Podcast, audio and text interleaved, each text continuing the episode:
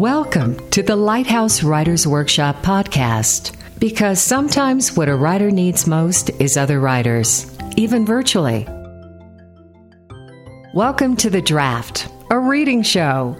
Each session, Lighthouse instructors recruit members from the current workshops to read on a given topic in front of a live audience. In October 2011, our topic was Know Thyself. And the readers are novelist Taryn Brown, nonfiction writer Christy Bailey, poet Zayden Latito, and short story writer Jim Ringel.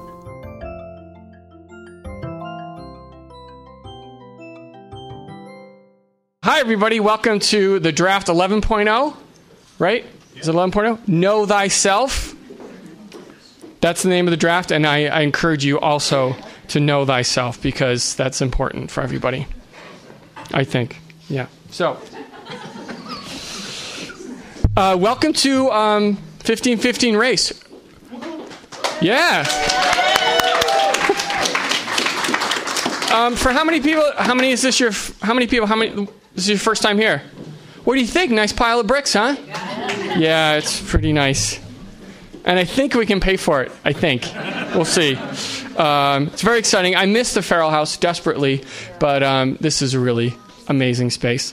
And if you want, I can tell you a full history about it. And t- it just takes like 45 minutes. It'd be really, really exciting. Um, for those of you who don't know me, I'm Mike Henry. I'm the executive director of Lighthouse. Um, I'm also a co founder. I uh, can't believe that. We started uh, 14 years ago. Andrea Dupree, program director, co founder. She said 15. Yeah, it's, it's more like 15. You know, she does that. And, uh, you know, for the past three years, we've gone on the 13th annual Grand Lake retreat every summer. So, um, yeah, it happens. It's math. Math, you know, it's it's really what it feels like, not really how many actual years, right? In writer years, it was it's been at least 20, 25 years. Um, thanks for coming. I really appreciate uh, you all being here. Uh, everybody got a, everybody got a chair? Yeah, a few people. There's a gi- and there's some more chairs over there, and there's a gigantic beanbag. Help yourself. At least four people can sit on that with Carrie, right? You don't have to hold it. you don't have to hold his hand, but he likes it if you hold his hand. Um, um, so to get us started, we have four great readers. And to get us started, I wanted to read a poem by Mary Karr. Is that okay? You sure? Yeah? I don't have to. Right. I'm not sure how this fits in with know thyself, except yeah, everything fits with know thyself, right? Manipulate thyself. Speculate thyself, yes, or pluck thyself, because the title of this poem is Pluck. Now that sounds weird. I wish I hadn't said that. Sometimes I do that. I say things and wish I could take it back. And it's on the podcast now. Okay, uh, this is from her latest book called Sinner's Welcome Pluck. Well, this fits with the weather. That spring snow fell late and long to clog every road away from the house my marriage had withered in and whose mortgage I could scarcely afford. Because my son was young and my academic check went poof each month about day 10, I developed pluck, a trait much praised in Puritan texts, which favor the spiritual clarity suffering brings. Pluck also keeps the low cost, high producing poor digging post holes or loading deep fat fryers or holding tag sales where their poor peers come to haggle over silver pie slicers once boxed, special for a bride. This wasn't real poverty in America, but it soured my shrunk soul to its nub. Nights I lay on my mattress on the floor, studying the clock face with its flipping digits. One day I woke to sun, then the grass pushed up, and my son trapped dozens of crickets in a pickle jar's sharp, upended air. In an old aquarium, he laid a shaggy carpet of clover, apple hunks, and a mustard lid filled with water, covered with a screen, weighed with the dictionary so the cats couldn't get in. On Mothering Sunday, when one is obliged to revere whatever bitch brought one to this hard world, my son led me down to a room where crickets sang as if I were the sun, which I was, I guess, to him, and him to me.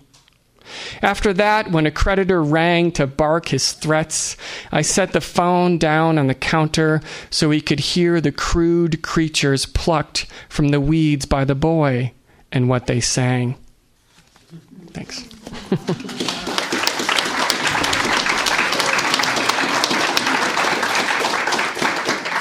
October 22nd, don't forget. Um, so it's my pleasure to introduce the person who will introduce the first reader, and that is Bill Henderson. Yeah. An incredibly talented writer, an amazingly handsome man, and one of the funniest people I know. Uh, give it up for Bill Henderson.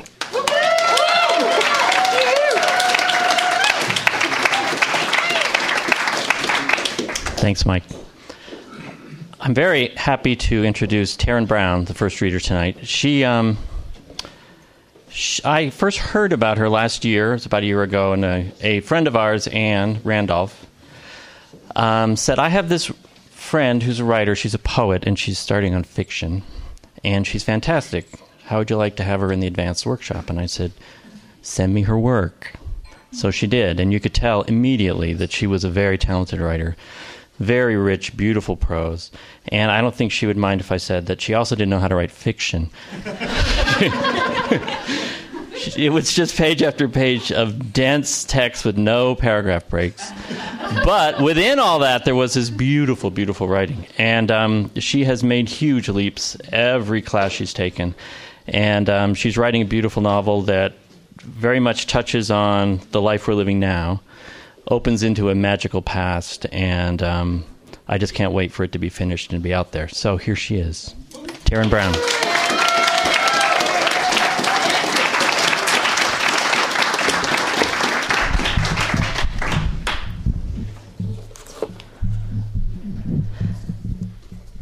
So this is chapter one. Grandma, be careful! Louise yelled up into the dress of her grandma Kirby, who balanced on top of a ladder, leaned against a house of peeling paint and empty windows. The family who had once lived in the house had disappeared, nothing said. A week later, a crew of men had hauled in a dumpster and a trailer, cleaned out all the mattresses and appliances, and then boarded up every hole and broken window.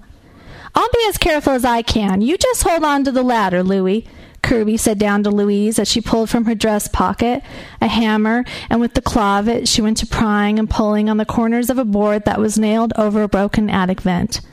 Grandma Kirby claimed there were pigeons trapped in the attic, unable to get out. Louise heard them inside, flapping their wings and cooing. Her heart ached for their freedom. It had been a day and a night since the board had been nailed to the side of the roof. Pigeons gathered and waited in nearby trees and rooftops, cooing and warbling as Kirby Dirk grunted at each stubborn nail, while her granddaughter waited below. One more and we'll be done. Hang on, she said to Louise and to the pigeons.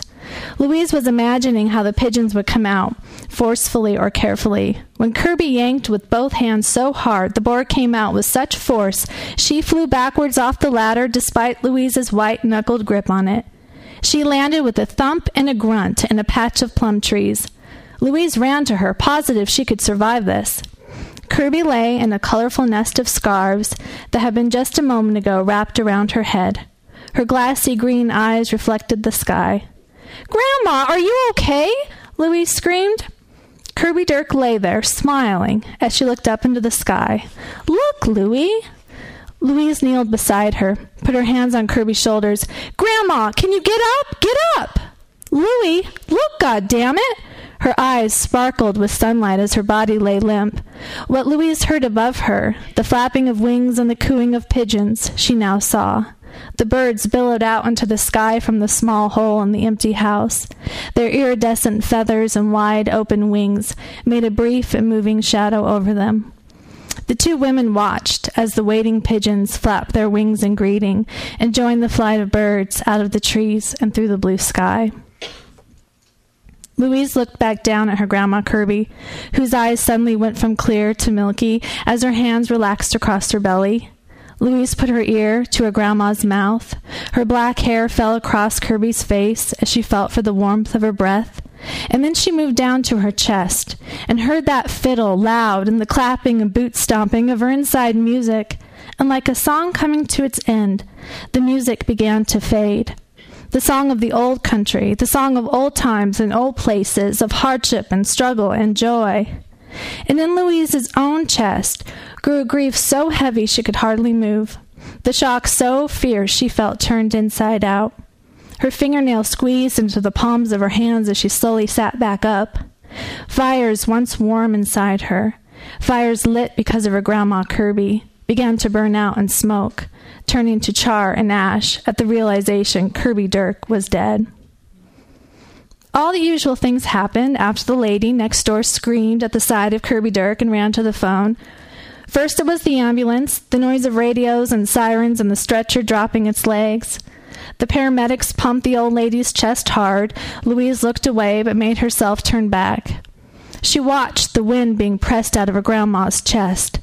A sharp wind, fierce and swift, that smelled of peppermint. It wafted over to where Louise stood. She's still alive! Louise yelled as she came closer. I can smell her! Ma'am, step back. We've checked everything her pulse, her heartbeat, her breath. I'm really sorry, a fresh faced young man said as he took one big step toward Louise to keep her from coming any closer.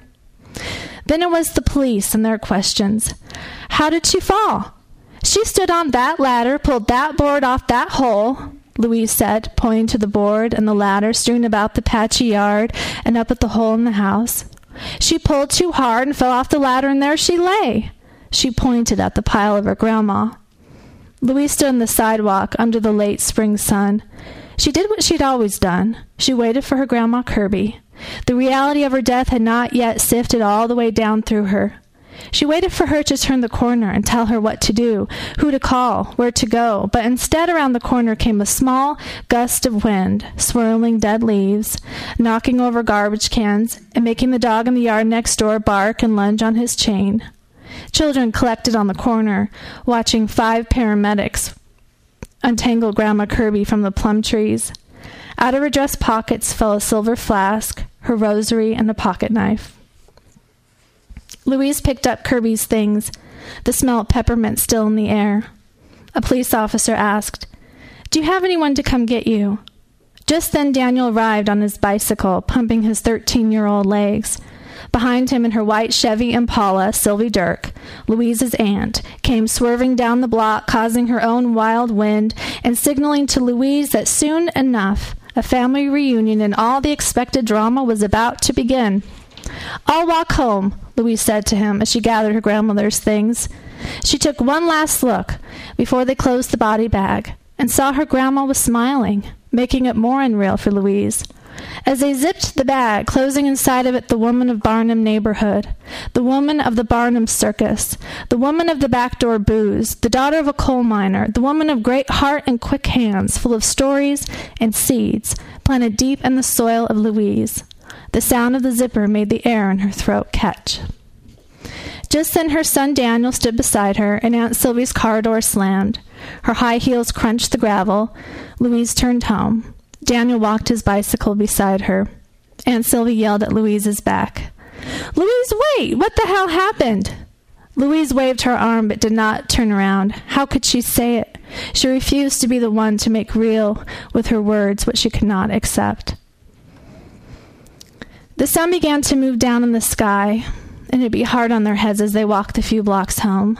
Louise smelled the sun in Daniel's hair, saw the way his hands gripped the handlebars as he pushed the bike.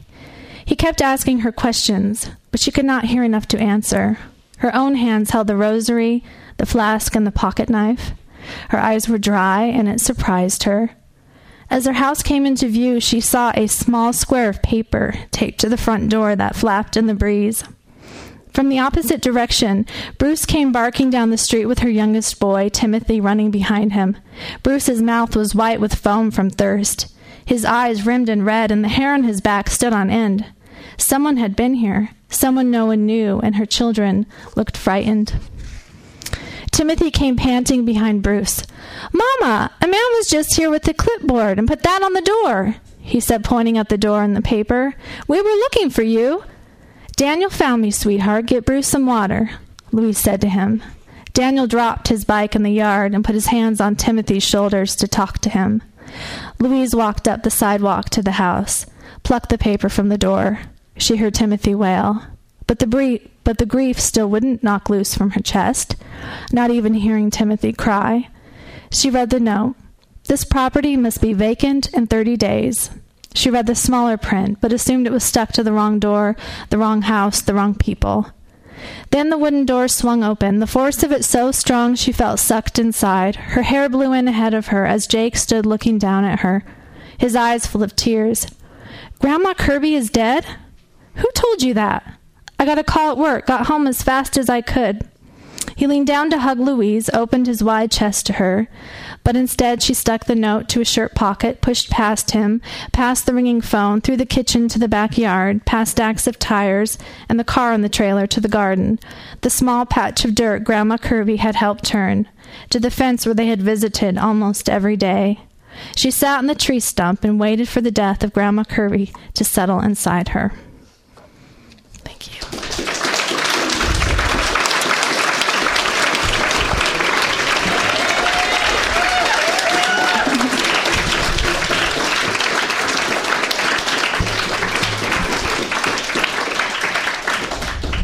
Thank you very much, Bill.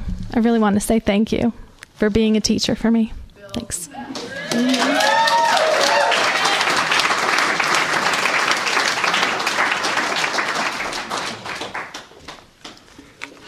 Thank you very much. Uh, next up, uh, we have some nonfiction. And introducing our next reader will be Harrison Fletcher, who's an amazing writer himself. He's, he's a poet, but he likes to write without line breaks, and that really bothers me. But um, what are you going to do? What are you going to do? Um, an incredible teacher, and he's also pretty handsome, too, I got to say. So, um, Harrison Fletcher.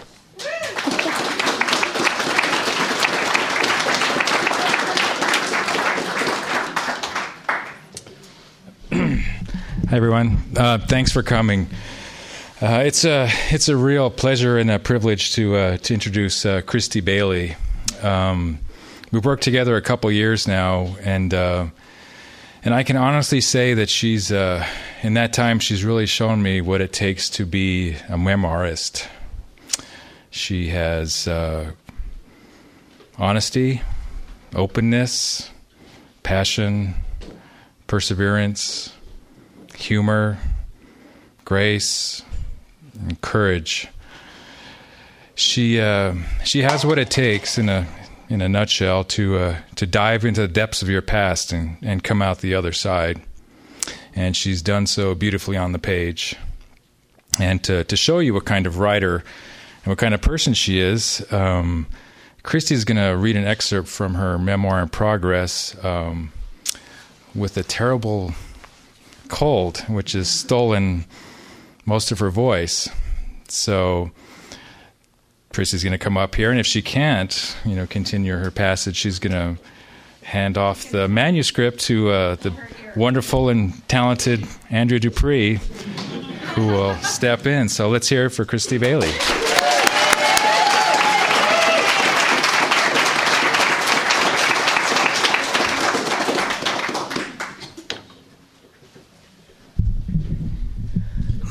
Okay. I really don't have much of a voice. I don't know if this is going to work or not. Can anybody hear me at all? We'll try it. I'm going to break a few rules because I need gum for moisture. I don't think you're supposed to do that. Um, I guess what you need to know before the chapter is that I've just returned to the U.S. from Honduras after two years in the Peace Corps. And Panuelo girl is the name of my memoir, and Panuelo is the Spanish word for the uh, scarves that I wear, which I learned that word in Honduras. so this chapter is called The Rules, and it's an excerpt of the chapter. Let's see if I can even read it. The first week I'm back in Colorado, I see my dream job posted in the classified ads Director of Recreation Marketing, 10 years experience required, MBA preferred. I'd pictured the YMCA, but this is better a college campus with fat oak trees whose limbs shield out harsh realities. The perfect transition job from Peace Corps to real world. The ad is half the size of a business card, but that's the appeal. I'm done with big business and the rules that come with it dress codes, power games, success measured only in dollars. Small is cozy, small is good. I imagine motivating people to get fit, stay fit, be fit, inspiring them with my marathon stories, convincing them they can do what they never thought they could. I imagine using the gym equipment on my lunch hour. I imagine wearing yoga pants to work and being one of many employees sporting a bandana. I form my cover letter immediately. As you will see from my resume, I am an excellent match for the position. I spout out my qualifications, my MBA from a top 20 school, extensive marketing experience in Fortune 500 companies, the profitable triathlon I founded and directed in Honduras.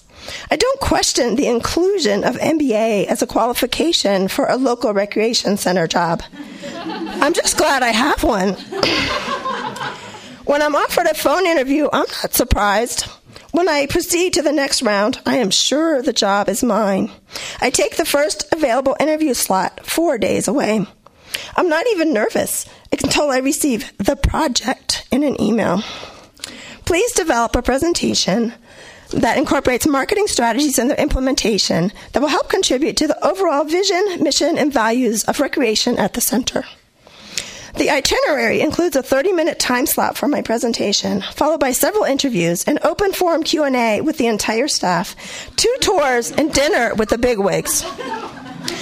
My stomach muscles clench. The discomfort should alarm me, but I ignore it. I mistake the lurch in the pit of my belly for self doubt. Not a warning sign, but a flaw to overcome. I don't listen to the new tentative voice fighting to reach my conscious mind, my voice, finally separating itself from the others, whispering in my ear, walk away. the time clock in my, lo- in my head drowns out that voice. I dive into the project. I research general trends in fitness and health, the local competition, where the center ranks among its competitors. I interview current and former members. I consult my old marathon trainer who now runs a fitness center in another state. For two days, I don't think about anything but my presentation. On the third day, the rules seep into my thoughts. Interview rule number one wear a business suit. The year I graduated from business school and my sister from law school, we both bought interview suits. I selected a hunter green jacket with three brass buttons and a matching pencil skirt. You should get green too, I suggested to Melanie. It's fun and trendy, but still professional. That's pretty out there, she said. I was thinking navy or black. What could I say? I didn't know the rules at law firms. Now, a friend who works as a career counselor tells me people don't wear suits to interviews anymore. Not at nonprofit organizations or universities, she says. Even a lot of big companies have transitioned to casual attire. What do they wear then? I ask. Dress pants and a cardigan. You'd wear a cardigan to a job interview? of course, she says. I don't even own a suit anymore. I own two suits a black suit dress with a matching jacket and a high fashion chocolate brown suit. Both are left over from my corporate America days. I don't know what happened to the hunter green. Though my friend speaks with authority, she is no expert on the rules. Her top criteria for office wear is whether she can walk the two miles to and from work in it. This is not unusual in Colorado. But I can't imagine wearing anything but a business suit to an interview, especially one which already feels as businessy as any corporate America environment I've ever stepped a leather mid heel pump into. Interview rule number two wear nice but conservative shoes, even if they hurt your feet. Closed toe shoes, heeled shoes, which always hurt my feet. Interview rule number three no gaudy earrings. That's easy. Heavy earrings cause small balls of God knows what to form under my skin. Interview rule number four no visible body piercings beyond conservative earrings. Also easy. I don't have a nose or lip or eyebrow piercing, though I've secretly wanted a belly ring for years. Interview rule number five neatly manicured, clean nails. I go to a salon for this, mostly to clean up what my teeth have done. I bite my nails. I know how that looks. In interviews, the rules aren't negotiable, though some organizations are stricter than others. The Disney rule book, for example, is notoriously rigid. Women must wear pantyhose when in skirt or dress. Men must have short hair and be clean shaven. No unnaturally colored hair for men or women. Interview rule number six neat professional hairstyle. I can choose a professional look, a black or brown panuelo instead of a red paisley bandana. I can flatten the fabric over my scalp and tie the ta- tails in a smooth knot. But a neat professional panuelo is not the same as a neat professional hairstyle. I don't know how to explain my panuelo to a search committee. I don't know if I should explain it. I'm not sure I should even wear a panuelo to a job interview. Here's what you do, my friend Corey advises. In your introduction, you say, You're probably wondering why I've got this scarf on. I'm listening. Then you say, The truth is, ladies and gentlemen, you would say, ladies and gentlemen? Yeah, no, no, no, skip that part. You say, I have a condition that makes my body fight off my hair. The bad news is, I don't have hair. The good news is, I will never miss a day of work due to a bad hair day.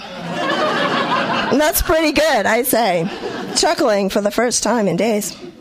Wait, interjects Corey, who's now on a roll. You say three guesses as to why I've got this scarf on my head. then you point to someone at the table. Motorcycle chick, says the first dude. Wrong, you say. then point to the next guy. Cancer, he says. Wrong! I interrupt. No one's going to say cancer. They're not allowed to. Maybe not, but it would be hilarious. She laughs. You are too much, I say. That's why you love me, says Corey. Okay, gotta go. It's late here. Let me know what you decide. Oh, and good luck tomorrow. It's late here, too. At least it feels late. The sun slipped behind the mountains to the west hours ago, while I was still putting the finishing touches on my presentation. Into the Google search box, I type interview rules on headscarves. My computer rewards me with 80,000 results. Muslim women claiming their headscarves have prevented them from securing high visibility jobs. Hijab wearing girls suspended from school and sports teams. Entire countries banning headscarves inside their borders. How is it possible that a scrap of fabric could cause so much controversy? Why are women rejected by so many institutions simply for covering their heads? Of course, the answers aren't simple. The hijab isn't merely a scrap of fabric, it's a symbol, either of oppression or liberation, depending on which article you read. Maybe headscarves are never appropriate job interview attire. Maybe interviewers see them as irreverent and disrespectful, a screw you to the rules. Maybe the only exceptions are religion and cancer. And since my panuelo doesn't appear to fit into the religious category, interviewers will automatically label me as a cancer patient. They won't ask, but they will make assumptions that could reduce my chances of getting the job. Interview rule number 12 don't share personal, private medical information. It's not that I mind talking about my alopecia. I just wonder whether I should. I wonder how to approach it. I wonder if maybe I'm making things harder for myself than I have to. But if I wear the fancy hair, and that's what I call my fancy wig, I'll feel like I've sold out. Panuelo girl for the big job. My self identity, my feeling okay about not having hair, me being me, discarded for a title and a salary and a place in society.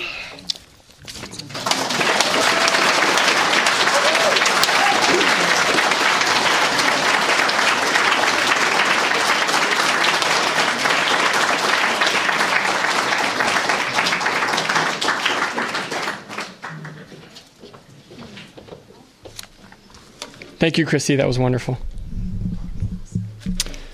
Next up uh, is a poet, and um,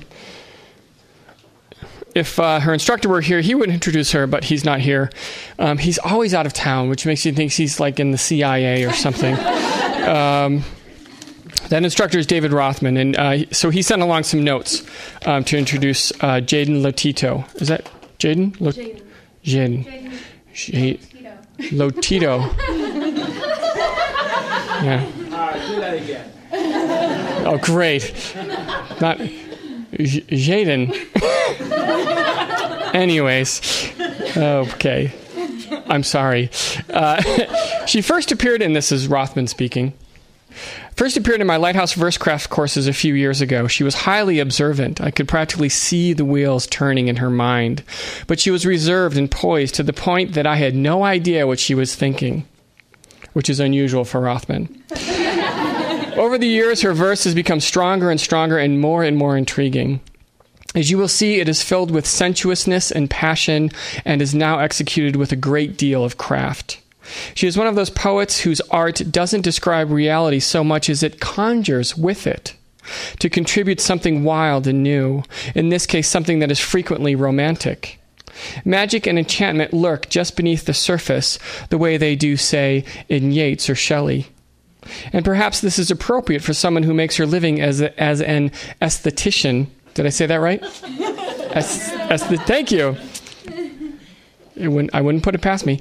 Coaxing beauty into the skin from what may indeed lie under it.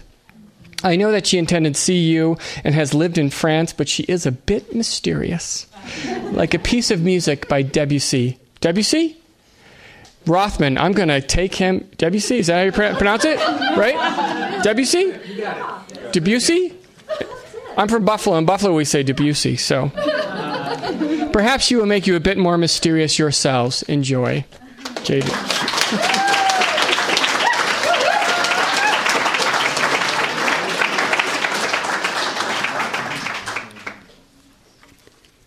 Okay, I have um, four poems. And the first one's called um, To Speak of Things. How did I learn to speak of things, their names? I learned to love things first by name, this first. These names I learned then soon became the games that play themselves, make my tongue ache with thirst, to use, to say these words. Just air, they burst, light the cold sky, and tether what exists to here, right here, life's show of what resists. Um, the next one's called um, Up Happens. Up happens when down cannot restrain itself. Up might arch a back in love, a neck in joy. Up heaves high dark eyes that seek solace in stars. Up opens fists to cradle a head that hangs down.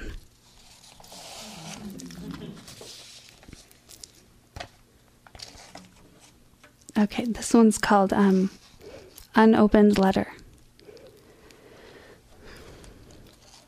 You spoke to me.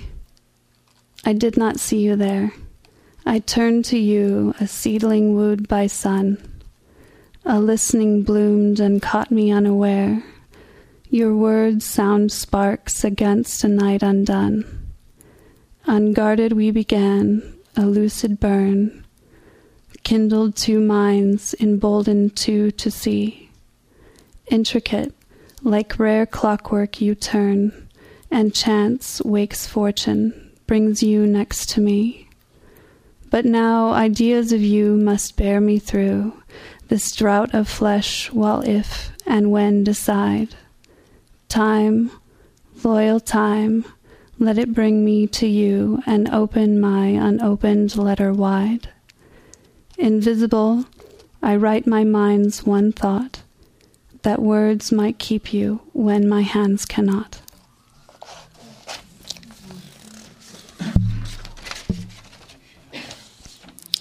Um, the last one's called uh, Tumble and Turn.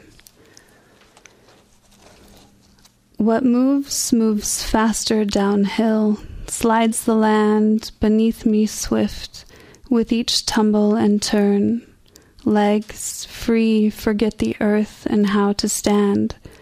Friction on flesh blooms heat, begins a burn too hot to stop. It seeks the wicked calm one finds in landslide and the singing psalm. The sky happens and passes by, blurred blue, as I now fly, a strange bird without wings. Perpetual motion, I fall and view all pass until stillness arrives and flings rocks, dirt. My body moves like lullaby. We fall, made real and still. All else goes by. Thank you.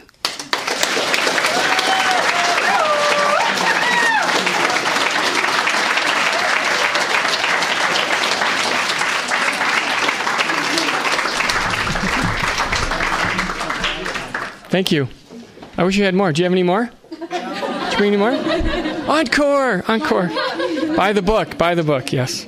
Uh, last up, we have um, an amazing reader and a very handsome guy himself, uh, Jim Ringel, um, and he's uh, he's in Erika Krouse's class. She lives in Netherlands, so she's probably piled under with snow. Um, so Andrea Dupree is going to introduce her. Um, so please um, welcome Andrea Dupree.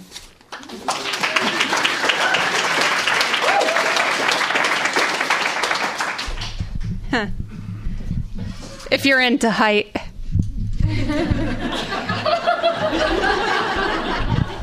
Can I first say just wow about Jaden and Taryn and Christy?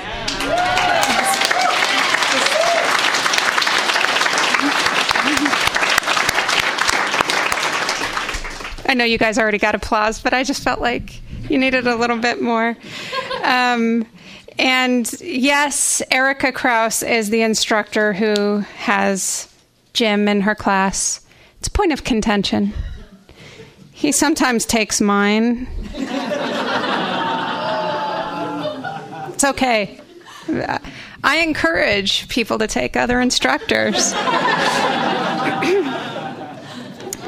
Um, but Jim Ringel is somebody who's very, very close to my heart.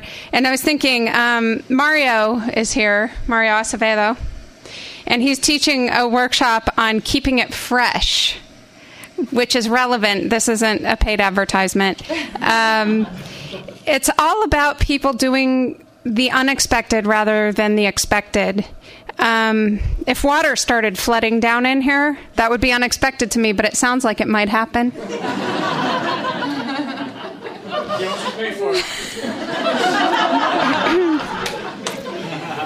but I met Jim Ringel several years ago, and he was working on a novel, and he had an agent, and he did some readings at LitFest thoroughly entertaining.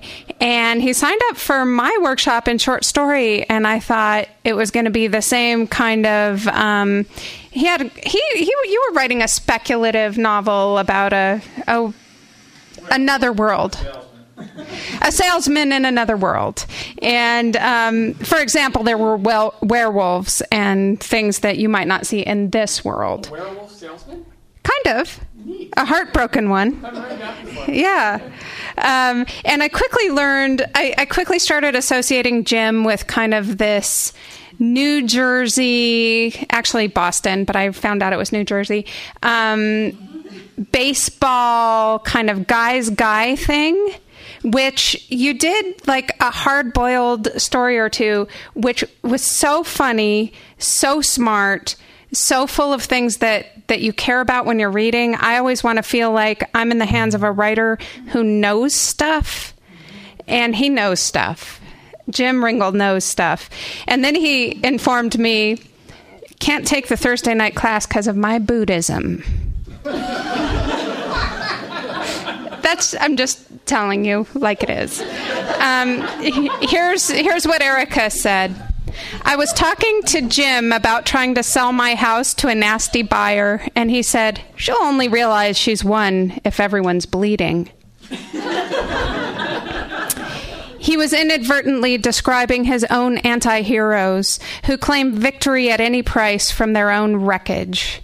Jim blends horror with humor, with pathos, with stunted idealism, and at the psychological heart of his work, it's love, bruised and abused love, that's at stake. Jim Ringel.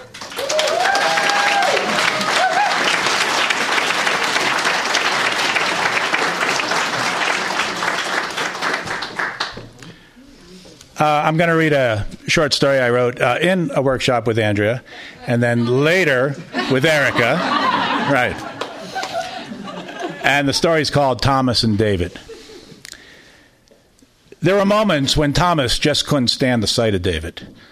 The way he wore his Marilyn Monroe morning coat down the driveway in the morning to fetch the paper, letting it rise up over the crack of his ass for the whole neighborhood to see.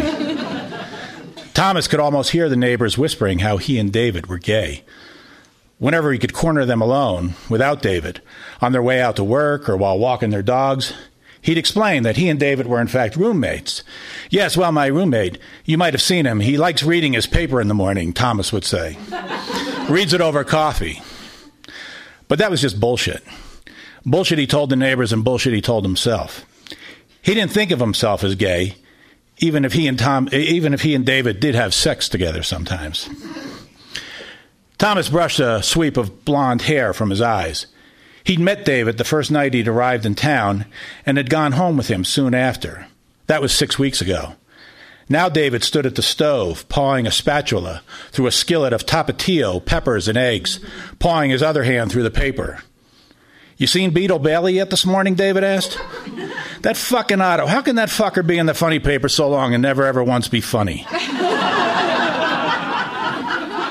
He slapped the paper down on the range, knocking over the Tapatio bottle so that it bloodied up Dilbert. then the paper started smoldering from the flame beneath the eggs. God damn it, David whacked the paper with the skillet. Fucking thing's on fire here. Thomas held tight onto his alcohol headache.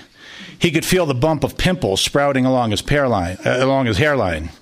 Sun seared through the kitchen blinds. The whole place smelled of butter and sweaty clothes. to Thomas lately, that's how all Saturdays smelled. like time he'd never get back again. They'd gone out with the fellas last night and tricked it. They danced every dance. Tricking, David teased because the way we dance, it's like I own you. No, you don't, Thomas said. Still, there was something he liked about it the command David showed, the way he'd dawdle over Thomas, the way he cared, like he'd put himself in charge of caring. Maybe because he was older, maybe as much as 10 years older, Thomas thought. And he wondered if there was something wrong with that, the difference in their ages. He watched David working the eggs. He thought David looked paunchy. What? David asked. You think I shocked the Navy poos with my outfit? Or you don't like eggs anymore? You think I should put cheese in them? Why? What are you looking at me for? You're getting fat, Thomas said. David twisted his face up, laughing. Fuck you, he said, fat. you are, Thomas replied. Yeah, well, give it time, David suggested. I haven't had my morning fart yet. That's always good for knocking off a few pounds. It was stuff like that that made Thomas wonder why he just, didn't leave. David spooned the eggs onto some dirty plates he'd pulled from the sink. The egg stuck to the pan, solid and brown, but he and the spatula managed it. The kitchen smelled of Pam burning off the frying pan back into its original gaseous state. Soup's on, except it's eggs, David said, pushing a plate at Thomas, and then he fingered up morsels of his own serving and sucked on them. Yeah, well, this ain't working out, Thomas said. he dropped the plate down onto the countertop. It had the dull ping of Corningware atop Formica. Not working out, David chomped. His teeth appeared yellow and scrambled. It's eggs. Make some more. Make something else. I don't care. I'm not gay, Thomas told him. What? David put down his plate. He pulled a paper towel off the rack and across his lips. The fuck, you're not gay. No, I'm not, Thomas said. I mean, it's not like I'm in love or anything. David spit into his paper towel. Shell, he explained. And then, who's talking about love? Love something they tell you to make you behave. It's something out in the distance where you can't get at it. Love doesn't make you gay. Doesn't make you straight either. It makes you cuckoo, I'll give you that. he formed a limp power fist. Sex. That's what makes you gay. Thomas could see where David's chin had grease on it from the Pam floating by. Look, Thomas, David said, I like you, if that's what you're asking. It doesn't have to be love, not yet. Thomas pulled himself away. I need to leave. Oh, don't do that, David said. Look, you had a lot to drink last night. You're hung over and it hurts. I get that. Hell, I'm a little hung over too. You probably got a headache, right? There was still egg where his one tooth was not perfectly aligned with the other. Thomas grabbed his car keys. He pushed the back screen door open and stepped outside. Come on, what's that? David asked. Where you going? Out, Thomas said. I'm going out. It was full glare roasting outside. The driveway and the sidewalks bounced back up bright, making Thomas squint. He felt the slap of flip flops sweating against the soles of his feet. His madras shorts bloomed sufficiently baggy so what little breeze the day could muster lapped up into his crotch and relieved its sweaty dampness. He went to the street where he'd parked the Wrangler and folded back its roof, removed its plastic windows, and stashed them in the back seat. The air hung muggy and still, but a Jeep ride with the top down, that was just the thing for chasing off a hangover.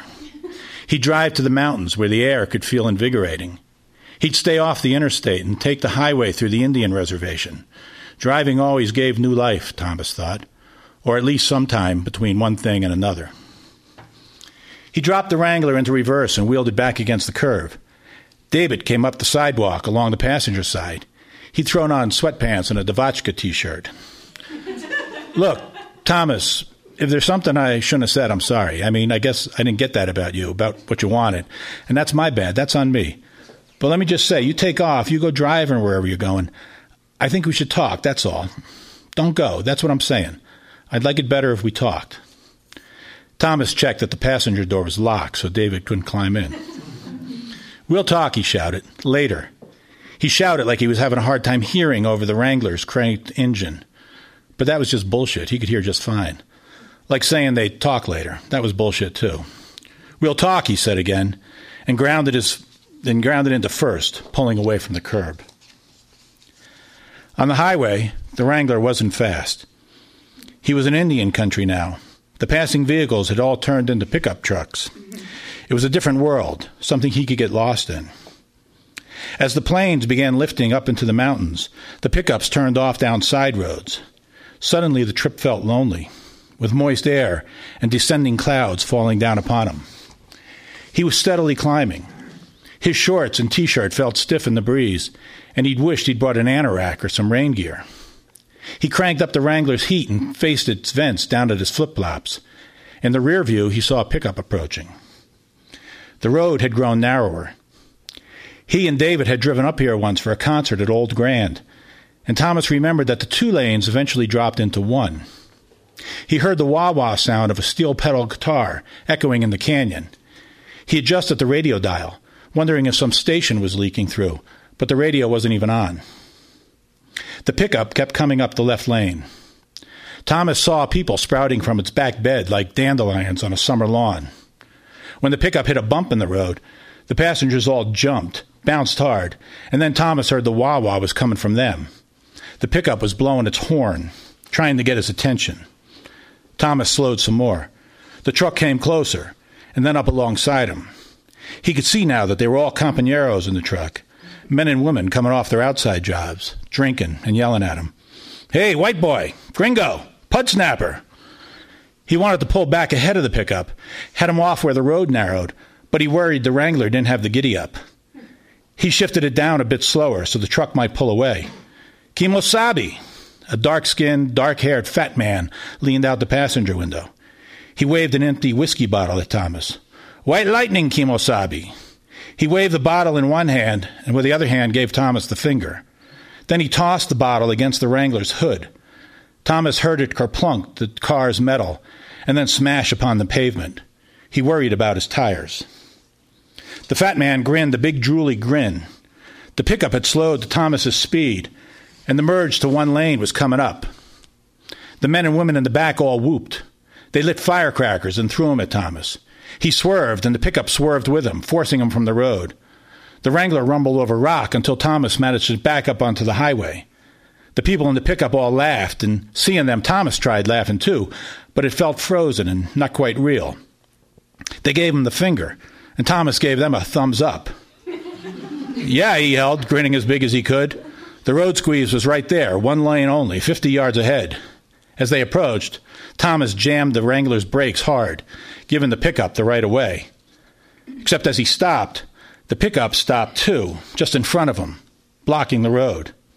He jammed the brakes harder to avoid its rear end. The men and women in the back all swayed, woozing from the ride. He half expected them to topple out onto his hood. The pickup's driver's door opened fast. A wiry brown man came out with a mustache that barely reached the wedges, the edges of his mouth. What the fuck? he yelled. He was coming hard at Thomas. From the passenger side, the fat man who'd thrown the bottle out, he, he got out, and a skinny little squaw girl with him. And the fat man carried a baseball bat. What the fuck? the driver yelled again. He came up fast on Thomas, scrunching toward scrunching Thomas towards the console and into the passenger seat. You cut me off, Thomas said. You give me the finger? The man sprayed Thomas as he spoke. The spray smelled like beer and cigarettes. Crap ass car. Would your parents buy this for you? Then he slapped the back of his palm against Thomas's shoulder. Get out. Thomas looked at the passenger door, wanting to escape. The fat man stood there, and the girl alongside him. She had hoop earrings and a wide jaw that made her, lap, her, made her mouth look clownish in lipstick. The fat man held the baseball bat, each end in one hand. No, Thomas turned back to the driver. You cut me off. I just want to get going. The passengers in the pickup all murmured. The fat man dropped the bat's tip against the Wrangler's fender. Thomas heard that the bat was metal. The fender pinged like a pistol shot within close range. The fat man said, He told you to get out of the car. The girl pulled out a strand of her hair, long in front of her face. Her eyes crossed so that they could each see it, and she twisted that length of hair. Her cheeks were purple with acne. Shut the fuck up, the driver told the fat man. Then he turned back to Thomas. You want to give me the finger? You get the fuck out of that car and give me the finger. No, man, Thomas said, looking to the ones in the pickup, to the fat man, the girl, the driver. I didn't give you the finger. He was spacing his words out so as not to upset anyone. I gave you a thumbs up. Thumbs up? The driver whined, a bad imitation of Thomas, of Thomas's nervousness. What the fuck's a thumbs up? Anyone here tell me what the fuck a thumbs up is? The men and women in the pickup all grumbled. No, they'd never given anybody a thumbs up before. the fat man stared at Thomas. The girl kept twisting her hair in her braid. Thomas wanted her to stop, wanted her to look at him. He wanted her to tell her boyfriend, the driver, whatever he was, let's just get out of here. But she never did. It's a good luck thing, Thomas said. You know, like good luck. He showed him the gesture, sticking his thumb up in the air. The driver slapped it. Get the fuck out of here, thumbs up. Get out of that car. he grabbed, he, he punched at Thomas's shoulder and started pulling him. Thomas braced his grip on the steering wheel, resisting. The fat man leaned in from the passenger side, butting the baseball bat against Thomas's ribs. Gently at first, like a nudge, and then harder, pushing, till he broke Thomas's hold. Then the driver full Nelson to Thomas and pulled him out over the top of the door. He swung him around away from the Wrangler and slammed him to the ground. Then he pulled him back upright. The driver was scrawny. Anger was everything he had. What the fuck's a thumbs up? He slapped Thomas across the face. Once. And then again. Huh? Dolores, you tell me. What the fuck's a thumbs up? The woman, twisting her hair, looked up. The braid pulled out long down the center of her face. Something faggy, she said. She pulled her hair tighter and resumed twisting. Sounds like something faggy, you ask me. That it? the driver asked Thomas. You a faggy boy? He slapped Thomas again, harder now. Faggy white boy, come out here to the res? He jammed his fingers into Thomas's ribs where the baseball bat had punched. Thomas dropped. The man kept stabbing at him, quick thrusts. Then he spiked Thomas in the stomach with his boot tip. Thomas felt it steel, the way it ripped his skin. He tried looking up from the gravel. He was shaking, and he thought if the driver could just see him, perhaps he'd get back in his pickup and drive away, leaving him there, beaten. The driver cuffed him across the face. Stop looking at me, faggy boy. I fuck women, see? His kicking felt like a knife blade over and over again, until Thomas spit up blood and then collapsed. Then the fat man with the baseball bat came over alongside Thomas and butted him between the shoulder blades, pinning him to the dirt. Stay down, he said. And tell your friends, we don't want no faggy boys coming out here to the res. The Wrangler was damaged. On the passenger side, it sounded like the running board was dragging. But Thomas wanted out of there, and the car drove okay, so he managed to hunch himself over the wheel and back to an emergency room in the city. There, he took there they took his insurance information, his local address and phone number, and then they took his story. Afterwards, they told him to wait outside in the waiting room with the others. There were magazines, but Thomas could not bring himself to read one. He sat curled into a plastic chair that was hooked at its edge to all the other plastic chairs in his row. His breathing hurt. His one eye was swollen, and his vision felt bad. Blood throbbed inside his head. He lifted his t shirt and saw that he was purple from his chest down to his stomach.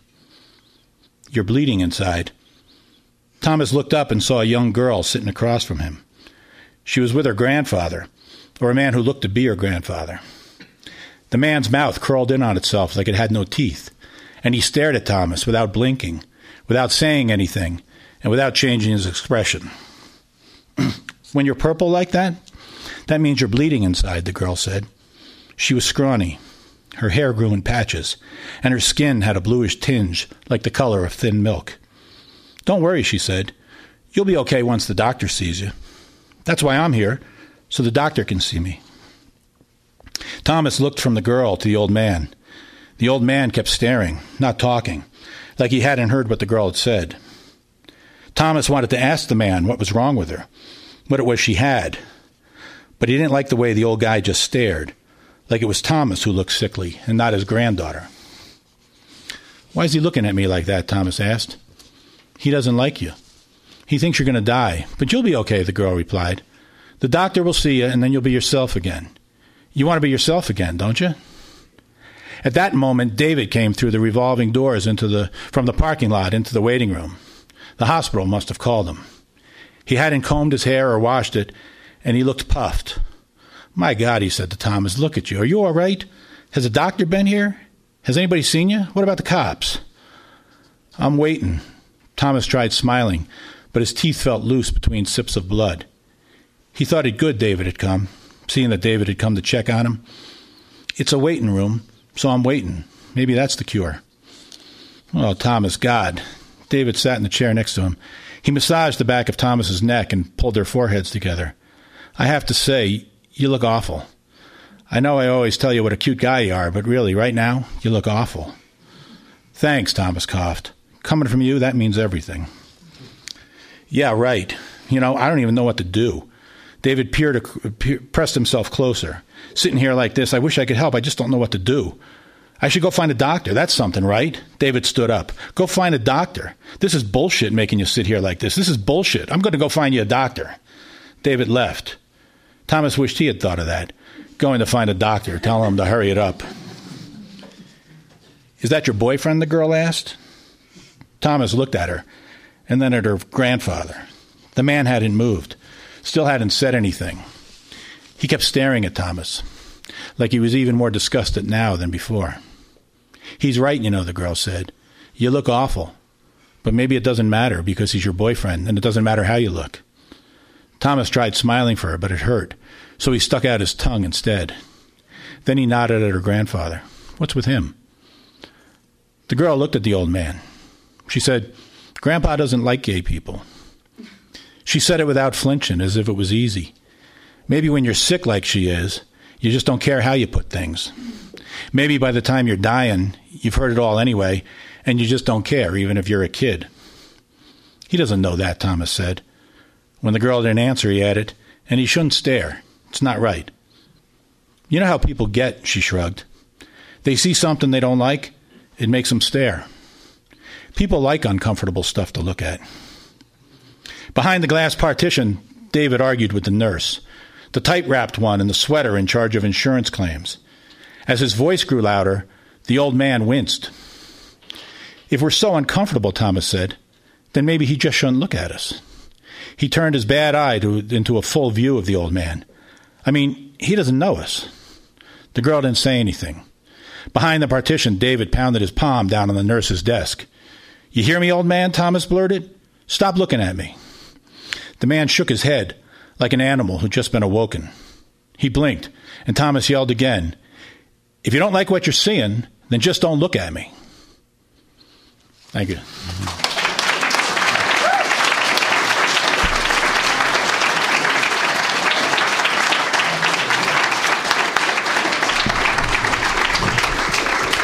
Wow. Quite a trip. Thank you to all, all of our readers. Wonderful job. Let's give them a hand.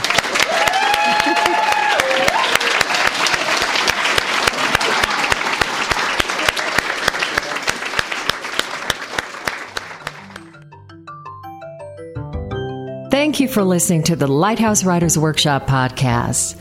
We bring this to you thanks to the Lighthouse members and funders and listeners just like you who support the cause. We're grateful to the SCFD Tier 3 for their support. And if you need some more information on Lighthouse Writers Workshop and opportunities for involvement, check out our website, lighthousewriters.org.